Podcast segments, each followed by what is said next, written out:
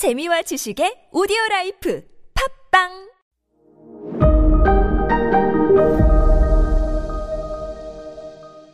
네, 여러분 안녕하십니까. 역사 스토리텔러 썬킴 인사 드리겠습니다. 동학 농민 혁명. 그러면 조선 조정에서는 잘못했다 그러고 농민들 조병갑 같은 탐관오리들 다 어, 처벌하면 될 거 아닙니까? 근데 외세를 끌어들여요. 청나라에 원군 요청을 합니다. 근데 그 앞서서 청나라와 일본 간의 텐진 조약이라는 걸 맺은 상태였어요. 그게 뭐냐면 한쪽이라도 일본이든지 중, 뭐 청나라든지 아, 조선에 파병을 하면은 똑같은 규모의 파병을 다른 나라도 한다 이거예요. 지금 청나라군이 들어오고 있죠 조선에요. 텐진 조약에 의해서 일본군도 조선에 파병을 해요. 이 기회 조선, 조선 들어가요. 사실 그러니까 뭐 우리가 그 국사 시간에 뭐라고 배웠냐면은 어 청나라군이 이제 우리나라에 들어왔을 때 조선에 들어왔을 때 그걸 보고 일본이 어 요시 우리도 들어가자 됐어! 해서 아 일본군이 이제 조선에 들어왔다라고 하는데 아니요 실제로는 먼저 출발했어요. 청나라보다. 왜?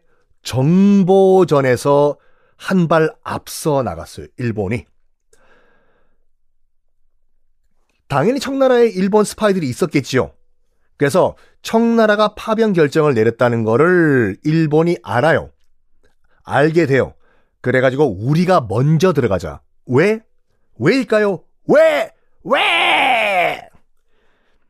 일단 인천 제물포를 통해 가지고 한양으로 들어가야 되잖아요. 근데 산동반도에서 출발을 하고 일본 본토에서 출발하고 일본이 더 멀잖아요. 인천에서. 그래서 먼저 최소한 비슷한 시기에 들어갈 수 있도록 일본이 먼저 출발한 거예요. 산동반도에서 출발하기 전에 청나라군이 정보전의 승리였습니다. 어쨌든 그 어쨌든 간에 갑자기 조선에요. 갑자기 중일 외국군들이 주둔을 하기 시작한 겁니다. 외세가 들어온 거예요, 지금. 한양 한복판에 중국군, 일본군이 왔다 갔다 하는 거예요, 지금요. 여기에 동학 농민군이요, 혁명군이 당시 전주를 전주성 전주성이라고 하면 지금 전북 현대의 그 경기장을 전, 전 전주성이라고 하는데 진짜로 전주에 성이 있었어요. 전주성을 장악을 한 상태였거든요. 여기에 솔직히 말해서 조선 조정이 멘붕이 온 거예요. 왜냐? 전주는 어떤 곳입니까? 조선 왕조가 시작된 곳이에요. 전주이시잖아요, 다. 이성계부터 시작해가지고. 여기서 동학군이 대승적인 결정을 내립니다. 뭐냐? 우리 때문에 우리 동학농민혁명군 우리 때문에 외세가 들어왔다. 우리가 전주성을 포기하고 철군하겠다. 그러니까 외세들 나가라 우리나라에서 라는 대승적 결정을 내립니다. 그래가지고 혁명이 중단돼 버려요. 동학농민혁명이. 그러면 외국 군대가 들어온 명분이 이제 없잖아요. 다, 다 해산했어요, 지금요. 농학 농민군. 외세 나가라고. 실제로 청나라군은 중국군은 돌아가려고 해요. 아, 난리 다 끝났냐? 그럼 우리 청나라군은 돌아가서 짜장면이나 먹을 건다. 하해. 돌아가자 해. 해요. 주둔 명분이 없으니까. 각, 그래서 일본 측에도 얘기합니다, 청나라. 각자 돌아가자 해. 이제 우리 여기 주둔할 명분 없다 해. 그런데 일본은 아 헌터니 스이마생 우리는 안 간다 데스 일본은 안 가요. 그렇죠. 중국은 그냥 조선에서 SOS 치니까 도와주러 잠깐 온 거고 일본은 너 다 계획이 있었구나. 에요. 이 기회에 멀리 본 거예요. 아예 조선을 침공해서 우리가 먹자. 이렇게요. 어, 남산에 지금 남산 N타워 있는 남산 돈가스집 그, 거기 남산에 대포를 딱 설치를 합니다. 남산 가서 보세요. 남산에서 내려다보면 요즘은 빌딩 때문에 잘 안 보이는데 빌딩이 없다고 치면 경복궁이 그대로 보이거든요. 남산 위에서. 대포를 설치하고 경복궁을 겨눠요. 일본 군이. 그리고 고종을 찾아가서 협박합니다.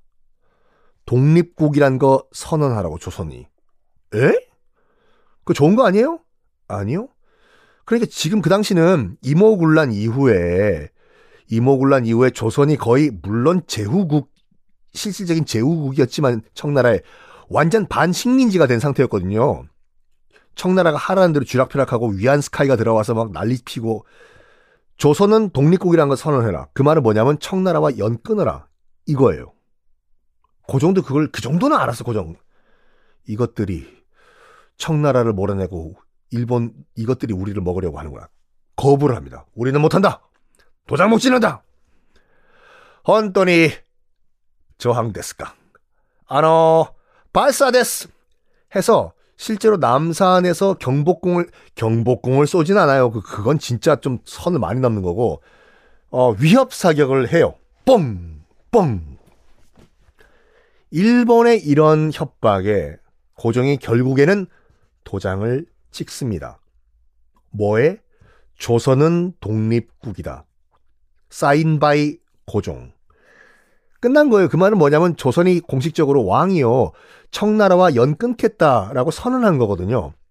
여시 이제 전쟁 됐어. 해가지고 1894년 7월 바로 충청도 앞바다에 정박해 있던 청나라 군함을 일본이 기습 공격을 합니다. 맞습니다. 바로 청일 전쟁의 시작이었어요. 청일 전쟁, 그러니까 1894년에 많은 일들이 일어나요. 1894년에 일단 동학 농민 혁명이 일어나죠.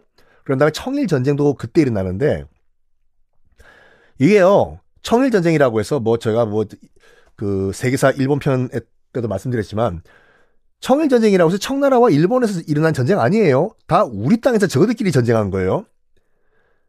지금은 경기도 안산 앞바다에 있는 앞바다에 있는 풍도란 섬그 앞에서 전쟁이 일어났고 우리나라 육지에서 육군끼리 싸워요. 대규모 전투는 평양에서 이런 평양 지금 북한 평양에서 전투가 이루어지고 어 누가 이겼냐? 청나라 박살납니다. 당시 이제 그 청나라 수군 해군이죠. 해군 기지 우리로 치면은 뭐 진해 해군 기지. 중국 해군 기지가 어디 있었냐면 산동 반도의 웨이하이란 도시 있거든요. 위해라고. 여러분 그 마라 롱샤 드시러 많이 가시죠? 지금 도시는 예뻐요. 산동반도로 놀러 가는 도시. 아마 여러분들이 요 지금 요 에피소드를 들을 때쯤 되면 저는 저는 지금 중국 칭따오에 있을 거예요. 어 산동성의 대표적인 도시가 일단 칭따오, 그 다음에 옌타이, 그 다음에 웨이하이 세 도시가 있는데 웨이하이가 제일 깨끗하고 예뻐요. 한번 저랑 갑시다.